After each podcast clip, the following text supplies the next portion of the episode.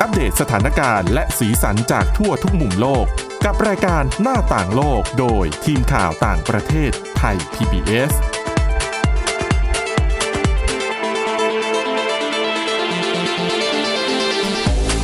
สวัสดีค่ะคุณผู้ฟังค่ะต้อนรับเข้าสู่รายการหน้าต่างโลกค่ะ วันนี้นะคะเรามี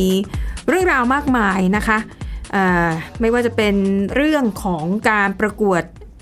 หนุ่มบอยแบนด์ในประเทศจีนค่ะ กลายเป็นกระแสดังขึ้นมา เพราะว่ามีหนึ่งในผู้เข้าร่วมการประกวด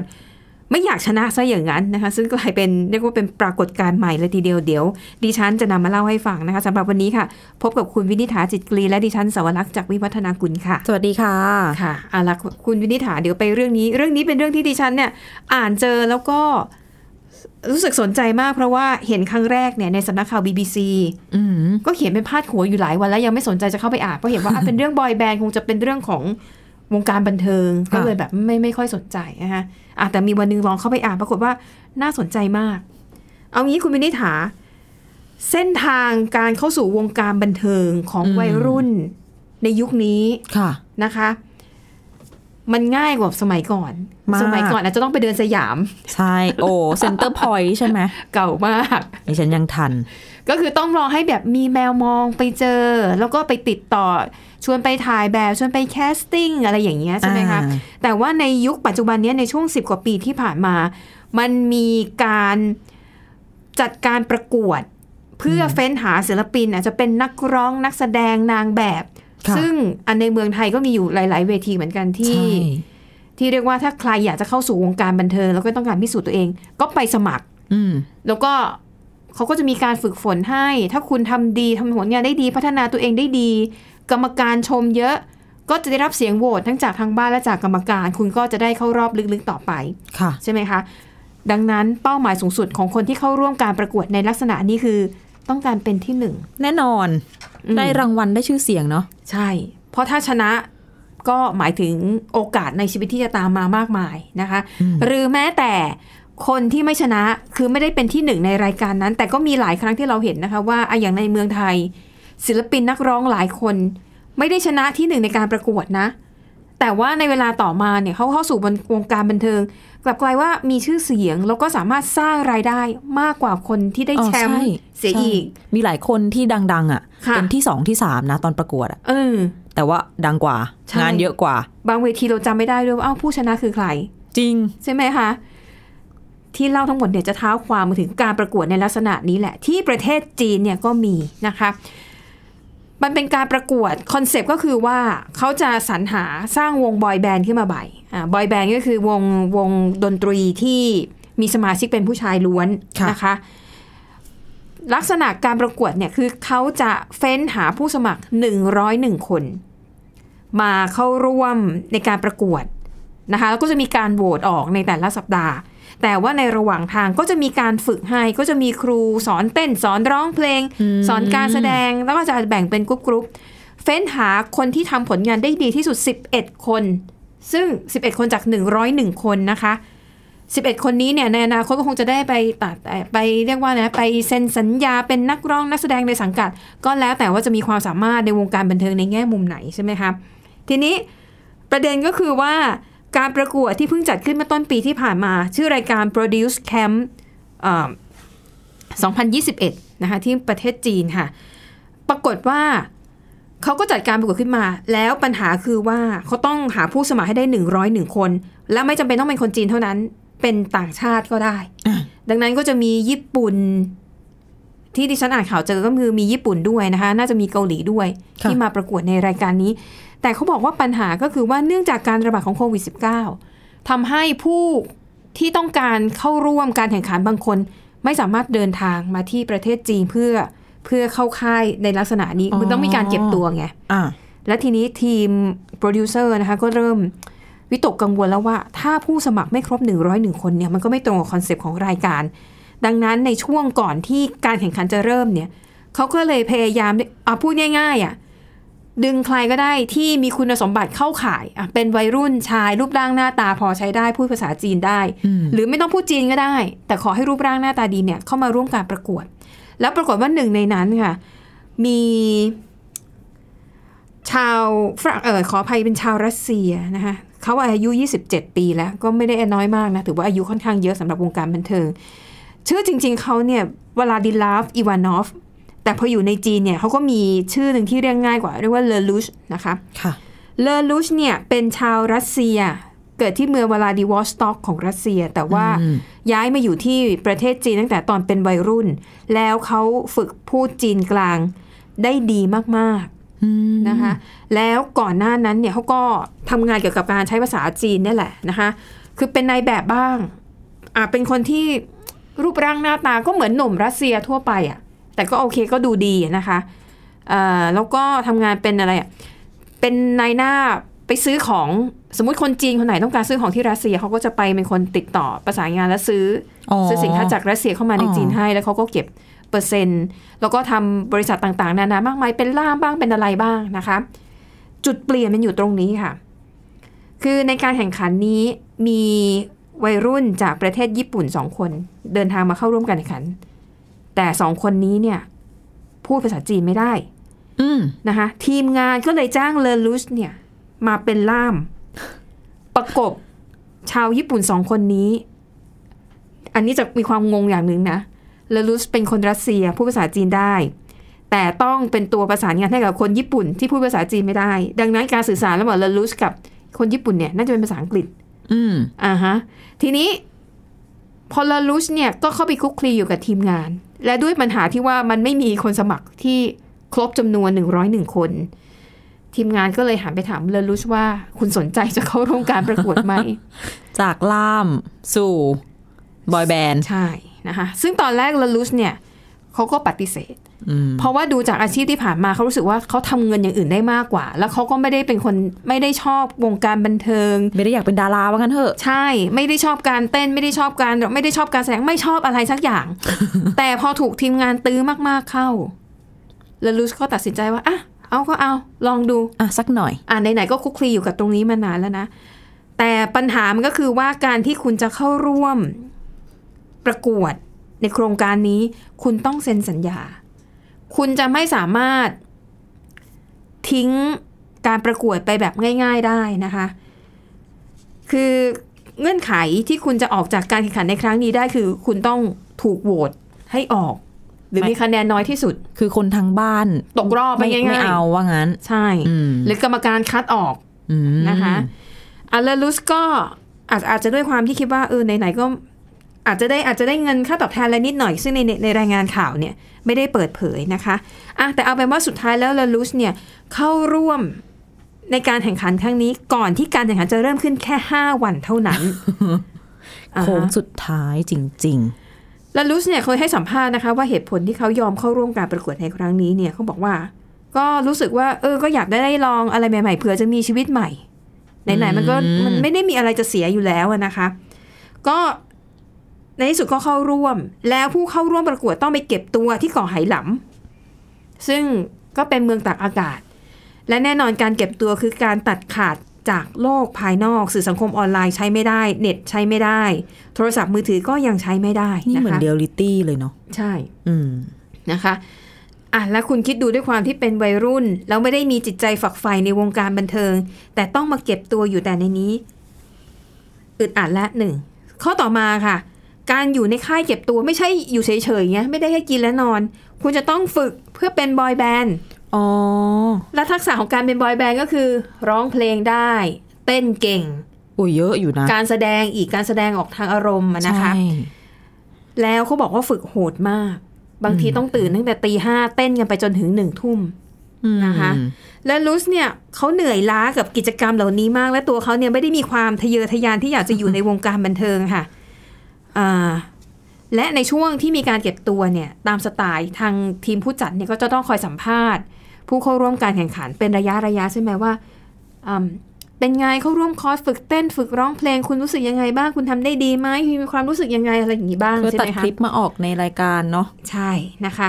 แล้วปรากฏว่าเลอลูสเนี่ยนะคะ พูดแบบเป็นคนพูดตรงมาก การสัมภาษณ์หลาย ๆ ครั้งเนี่ยเขาจะพูดในลักษณะนี้เขาบอกว่าโอ้ยผมไม่อยากเต้นเลย ผมอะ่ะ ไม่เหมาะกับการเป็นวงบอยแบนด์เลยด้วยซ้ำผมเหนื่อยจริง ๆ ผมจะอยากกลับบ้านแล้วเนี่ย นี่สงสารคนทำรายการเลยนะเนี่ย คนเบื้องหลังเนี่ยค่ะ แล้วเวลาไปดูเวลาที่เขาจะอัดคลิปเวลามีการซ้อมอะคือผู้เข้าแข่งขันทุกคนน่ะต้องพยายามทำให้ตัวเองเด่นที่สุด เก่งที่สุด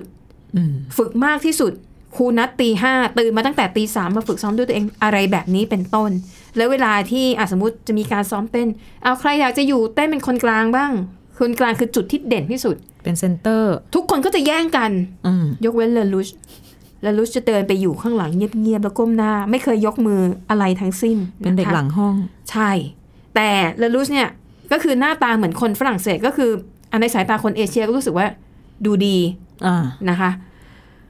อันนี้ก็คือจุดเริ่มต้นที่เริ่มรู้สึกว่าเลอลุสเนี่ย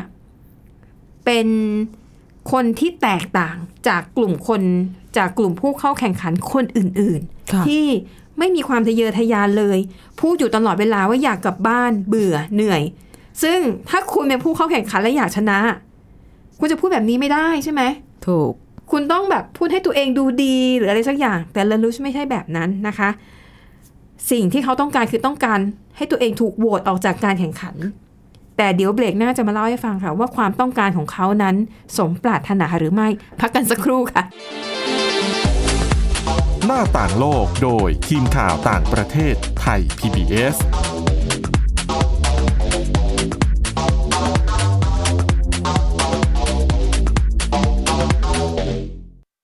แค่ฟังความคิดก็ดังขึ้น เต็มอิ่มทั้งความรู้และความสนุกกับไทย PBS Podcast อ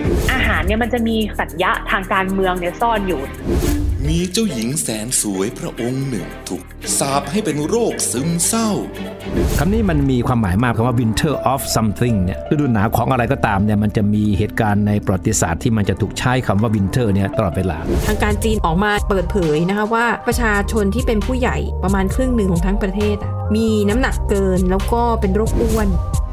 ตอบโจทย์ทุกไลฟ์สไตล์ ตั้งแต่มีโควิดเนี่ย Apple สร้างสรรค์ฟีเจอร์เพื่อให้มันสอดคล้องกับโควิดเลย ผมจะนำมาเล่าใน EP นี้เนี่ย คือเกี่ยวกับค่ายกักกันอัลชวิกในประเทศโปแลนด์ ฟังได้ทุกที่ทุกเวลาทุกช่องทาง ค้นหาคำว่าไทย PBS Podcast หรือที่เว็บไซต์ www.thaipbspodcast.com เพราะวิทยาศาสตร์อยู่รอบตัวเรา มีเรื่องราวให้ค้นหาอีกมากมาย เทคโนโลยีใหม่ๆ เกิดขึ้นรวดเร็วทำให้เราต้องก้าวตามให้ทัน อัปเดตเรื่องราวทางวิทยาศาสตร์ เทคโนโลยี และนวัตกรรม ที่จะทำให้คุณทันโลก กับรายการ s c i e n t e c h ทุกวันจันทร์ถึงวันศุกร์ทางไทย PBS Radio ติด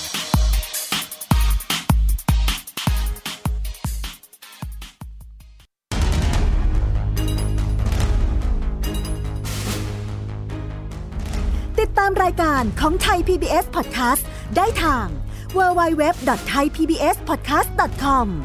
แอปพลิเคชัน Thai PBS Podcast หรือฟังทาง Podcast ช่องทางอื่น Spotify SoundCloud YouTube Google Podcast Apple Podcast และ Podbean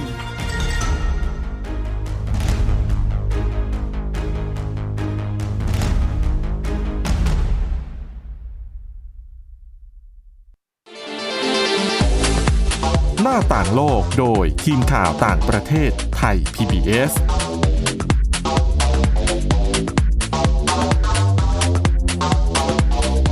เอาละค่ะคุณผู้ฟังมาต่อกันในช่วงที่สองนะคะไปดูชะตากรรมของเลอลูสกันค่ะ ว่าหลังจากที่เขาเข้าร่วมการประกวดไปแล้ว ระยะหนึ่งแล้วก็เริ่มรู้สึกว่าทนไม่ไหวแล้วอยากจะออกจากการแข่งขันแต่เขาไม่สามารถถอนตัวออกมาเฉยๆได้นะคะ เพราะว่า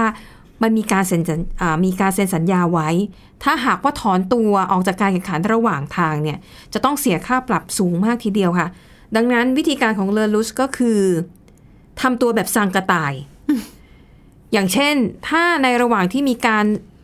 ซ้อมเต้น ซ้อมร้องเพลงเลอลุสเนี่ยก็ทำนะ เนื่องจากว่ามันจะมีการประกวดในในนามของทีมด้วย คือถ้าไม่ทำเลยทีมก็อาจจะแย่อะดังนั้นเลอลุสก็ทำแต่ทำแบบ สังกะตายอะ่ะ เหมือนเวลาครูสอนเต้นเนี่ย เพื่อนคนอื่นนี่จะเต้นแบบร้อยี่สิบเปอร์เซ็นเลยนะอะครูอาจจะสอนร้อยเปอร์เซ็นเพื่อนคนอื่นนี่เต้นไปร้อยี่สิบร้อยห้าสิบแบบเต็มเหนียว แต่เลอลุสเนี่ยจะเต้นประมาณสิบเปอร์เซ็นแล้วจะอยู่ข้างหลังตลอดทำนะ แต่ทำแค่นี้ทำแต่ทำแค่นี้ แล้วเวลาเต้นเนี่ย เวลาคุณร้องเพลงก็ต้องทำหน้าทำตาให้มันเข้ากับอารมณ์เพลงใช่ไหมอืมฉันรักเธอ ฉันคิดถึงเธอ ฉันดีใจที่ได้เจอเธอ สื่อสีหน้ามันต้องไป แต่เลลุสเนี่ย หน้านิ่งตลอดนะคะ แล้วก็เวลาร้องเพลงเนี่ย ผู้เข้าประกวดทุกคนก็ต้องร้องเพลงแบบแม่น เป๊ะ จังหวะทำนองทุกอย่างอืมแต่เลลุสเนี่ยจะมาแบบมั่วๆ เพลงที่เขาเลือกใช้ในการร้องประกวดเป็นเพลงแรปและเป็นเพลงแรปภาษารัสเซีย ซึ่งโอ้แน่นอนคนจีนส่วนใหญ่ก็ฟังไม่ออกหรอกอ่าเขาก็มีอ่าเสียงพูดทำนองว่า เนี่ยเลลุสก็คือร้องแบบให้มันผ่านผ่านๆไปอะ คือแล้วด้วยความที่เป็นก็เพลงเข้าใจแรปได้เนี่ยสับมันรัวๆอยู่แล้วใช่ไหมเบิ่มเบิ่มเบิ่มเบิ่มคือฟังไม่ออกไม่ออก งงไปอีกใช่นะคะ และนอกจากนั้นนะคะ เวลาที่อะประกวดเสร็จก็ต้องต้องมีแบบอะผู้เข้าแข่งขันมีอะไร อยากจะฝากบอกคุณผู้ชมไหมอยากจะแบบขอเสียงโหวตขอคะแนนโหวตจากคนดูอ่าแน่นอนเลลุสไม่ทำนะคะเลลุสบอกว่า ได้โปรดถ้าผู้ชมรายการรักผม กรุณา อย่าโหวตให้ผม ปล่อยให้ผมได้กลับบ้านเสียทีนะคะ แต่ปรากฏว่า สิ่งที่เลลุสทำเนี่ย มันกลับยิ่งทำให้คนดูชอบเขามากขึ้นไปอีก อ้าว เพราะสิ่งที่เขาทำมันแตกต่างจากผู้ประกวดทุกคน แล้วคนก็รู้สึกว่าเออเลลุสก็เป็นคนตรงๆดีนะ ดูซื่อๆ คือพูดแต่ตรงไปตรงมาไม่มีการรักษาภาพลักษณ์อ๋อ จริงใจ ดูจริงใจนะคะ แต่แต่ว่าเลลุสเนี่ย ถ้าดูในบางคลิปดิฉันดิฉันเข้าไปดูนะ เป็นคนมีน้ำใจนะอืมนะคือตัวเองคือเนี่ยหมายถึงนิสัยดี ใช่ใช่อย่างมีจังหวะหนึ่งนะคะ ในขณะที่ซ้อมเต้นเนี่ย มีเพื่อนร่วมทีมไปสะดุดกับพรม พรมพรมที่มันวางไม่ไม่เรียบร้อยอะ่ะค่ะเลนรู้สงบก็ไปดึงพรมมันนั้นทิ้ง เพื่อไม่ให้เพื่อนน่ะสะดุดอีกครั้งอืมคือในความดีเขาก็มีแหละในรายการเนี้ยก็เลยทำให้คนดูรู้สึกว่า เออ เป็นคนที่แบบไม่ทะเยอทะยานคือไม่ใช่เป็นนว่ามีน้ำใจกับเพื่อนอืม แม้ว่าตัวเองจะไม่ได้ไม่ได้อยากอยู่ร่วมในการแข่งขันก็ตามเถอะนะคะ อือฮึอะแต่อย่างที่บอกการพฤติกรรมของเขาเนี่ยกลับทำให้คนดูอะชื่นชอบ จนในที่สุดค่ะ เขามีคะแนนโหวตติดอันดับต้นตายละ นี่แกล้งกันหรือเปล่าเนี่ยๆจากตอนแรกเนี่ยที่คิดว่า เออเข้ามาอยู่ในหนึ่งร้อยหนึ่งคน เดี๋ยวแป๊บหนึ่งเดี๋ยวก็คงตกรอบแหละอืมเพราะว่าคนอื่นเก่งๆอะไรเยอะแยะตัวเขาอะแบบไม่เอาอยู่แล้ว แต่กลายเป็นว่า ก็ได้รับการโหวตมีคะแนนอยู่ในอันดับต้นๆ เรื่อยมานะคะ ประกวดเดือนกุมภาพันธ์ใช่ไหม เขาอยู่รอดจนถึงสิ้นเดือนเมษายนเลยนะโถเออจนกระทั่งในการแข่งขันคัด 25 คนสุดท้ายนะคะปรากฏว่าคุณเลอลุสเนี่ย ก็คือคะแนนไม่ถึงอืมจนสุดท้ายเนี่ยทำรอบได้ดีที่สุดคือในรอบ 25 คนสุดท้าย แต่ว่าไม่ติด 11 อันดับแรกที่ดิฉันบอกอะคือเป็น 11 คนที่เขาจะเอาไป สร้างเป็นศิลปินต่อ แต่ก็เหมือนเป็นรอบรองเลยไหมใช่ เป็นรอบรองก่อนชนะเลิศอะนะคะ ปรากฏว่าตามปกติถ้าคนรู้ว่าหุยเราตกรอบอะแล้วคะแนนไม่ถึงมันต้องแบบหน้าหน้าเศร้าใช่ไหมหดหู่อ่าต้องหันไปไปกอดเพื่อนเสียใจ แต่เลอลูสนะคะ ตอนที่รู้ว่าตัวเองตกรอบเนี่ยเขาบอกว่าเขาเก็บอาการไม่อยู่ เห็นภาพเลย คือดีใจสุดๆนะคะเพ ราะเขาบอกว่าหลังจากที่ต้องติดอยู่ในการแข่งขันที่ตัวเองไม่อยากแข่งมานานถึง 3 เดือน ในที่สุดเนี่ยเขาก็สมหวังสักทีนะคะ แล้วเขาบอกว่าไอ้คลิปนี้เนี่ยที่รู้ว่าตัวเองตกรอบ แต่กลับแสดงอาการดีใจสุดๆเนี่ยมีการโพสต์คลิปนี้ในเว็บเวยโป แล้วมีคนเข้าไปชมมากกว่า 210 ล้านครั้งนะคะแล้วก็เกิดเป็นแฮชแท็กแปลที่แปลเป็นภาษาไทยแล้วนะคะ แปลว่าเลลุสรีบเลิกงาน นะคะแล้วหลังจากน่ารักที่คือตกรอบไปแล้วเนี่ยเขาก็สามารถให้สัมภาษณ์กับสื่ออื่น ๆ ได้ตามปกติถูกไหมเพราะว่าไม่ได้อยู่ในการแข่งขันไม่ต้องเก็บตัวแล้วพ้นสัญญามาแล้ว ใช่ แล้วลุสก็บอกว่า ขอเขาที่ที่เขาพูดนะ ขอแสดงความยินดีกับทุกคนที่ทำให้ผมได้เลิกงานเสียที แต่จริง ๆ แล้วเขาพูดผิดไวยากรณ์ไปหน่อย อย่าลืมเขาเป็นคนรัสเซียนะคะเขาอะตั้งใจจะพูดว่า ผมขอบคุณทุกคนอ่าที่ทำให้ผมได้หลุดออกจากการแข่งขันเสียที แต่แทนจะพูดแต่แทนที่จะพูดคำว่าขอบคุณเนี่ยอ่าไปพูดคำว่าขอแสดงความยินดีนะแต่ก็โอเคเอาแล้วเป็นอะไรที่น่ารักน่ารักนะคะ และแม้ว่าเขาจะบอกนะ ว่าเออไม่ได้ชอบวงการบันเทิงไม่ได้อยากทำอะไรแบบนี้อยากจะกลับไปทำธุรกิจเป็นล่ามเป็นอะไรเหมือนเดิมอืมแต่เนื่องจากชื่อเสียงมันเกิดขึ้นแล้วอ๋อหลังจากที่ หลุดพ้นจากการแข่งขันในครั้งนี้ ปรากฏว่าเลอลูชนะคะ ได้รับการติดต่อจากสินค้าหลายตัวให้ไปเป็นพรีเซนเตอร์แหมคนเป็นคนใช่รู้จักเนาะแต่โดยอาศัยภาพลักษณ์ของความเป็นคน ดิฉันจะใช้คำว่าอะไรดี คือขี้เกียจก็ไม่ใช่อะเขาอาจจะมีเป้าหมายอะไรที่ไม่เหมือนคนอื่นอะเนาะใช่เป้าหมายอื่นที่ไม่ใช่วงการบันเทิงอะนะคะ ดังนั้นสินค้าที่เขาจะได้รับการติดต่อไปเนี่ยจะเป็นสินค้าแบบ เออ เราใช้ชีวิตสบายๆกันเถอะอ๋อไม่ต้องเร่งรีบ ต้องเป็นแนวแบบ relax ผ่อนคใช่ลายใช่ออกจะเอื่อยเอื่อยๆเฉยเฉยๆหน่อยอะไรเงี้ยเพื่อให้เข้ากับอืมคาแรคเตอร์ของเขาอะนะคะ ซึ่งไอเหตุการณ์ที่เกิดขึ้นกับเลอลูชเนี่ย มันก็มีนักวิเคราะห์เหมือนกันนะคะเขากำลังมองว่าทำไมคนที่มีบุคลิกลักษณะเหมือนเลอลูชเนี่ย ถึงได้รับความชื่นชอบอืมจากชาวจีนนะคะเขาบอกว่า สังคมในประเทศจีน รวมถึงหลาย ๆ ประเทศในเอเชียเนี่ยนะคะ มันมีค่านิยมว่า คุณอยู่ในวัยทำงาน คุณต้องทำงานหนักอืมนะคะ อย่างญี่ปุ่นเนี่ยขึ้นชื่อเลยว่า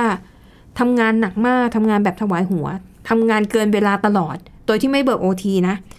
แม้แต่คนจีนก็เหมือนกันที่รู้ว่าการแข่งขันเนี่ยมันสูงมากค่ะสูงตั้งแต่การเรียนการสอบเข้ามหาวิทยาลัย การเข้าไปทำงานในบริษัทใหญ่อืมๆมันทำให้ชีวิตคนเนี่ย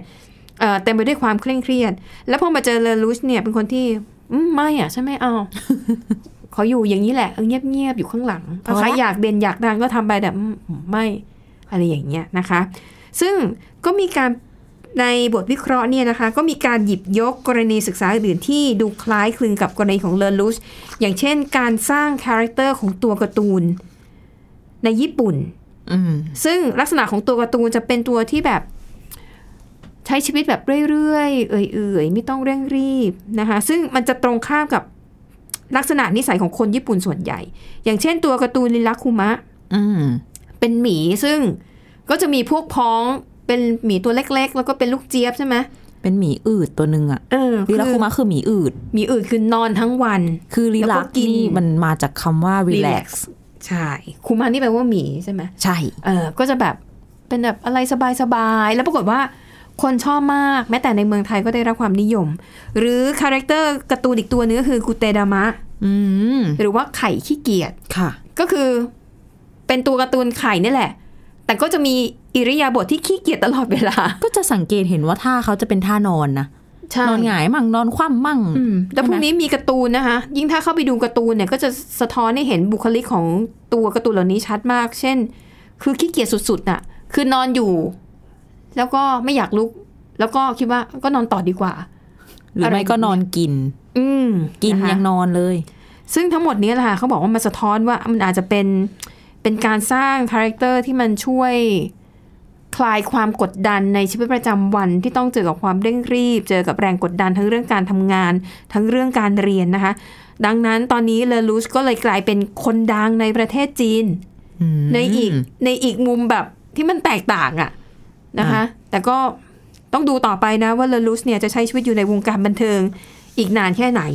เพราะแม้ว่าเขาจะไม่ชอบแต่ก็ต้องยอมรับว่ามันเป็นอาชีพที่สร้างเงินสร้างโอกาสจริงได้มากมายนะคะนี่ถ้าคุณผู้ฟังสนใจจะเข้าไปดูหน้าตาของเลอลูสก็ได้นะคะ พิมพ์ชื่อเขาเนี้ย L E L U S H นะคะเลอลูสจะเป็นชายหนุ่มชาวรัสเซีย อยากอะดูเลย และทั้งหมดนี้ก็คือเรื่องราวในรายการหน้าต่างโลกค่ะหวังว่าคุณผู้ฟังจะสนุกสนานไปกับเราด้วยนะอะวันนี้นะคะ ขอบคุณสำหรับการติดตามค่ะ เราสองคนพร้อมด้วยทีมงานลากันไปก่อนพบกันใหม่ในตอนหน้า สวัสดีค่ะ สวัสดีค่ะ Thai PBS podcast. View the world via the voice.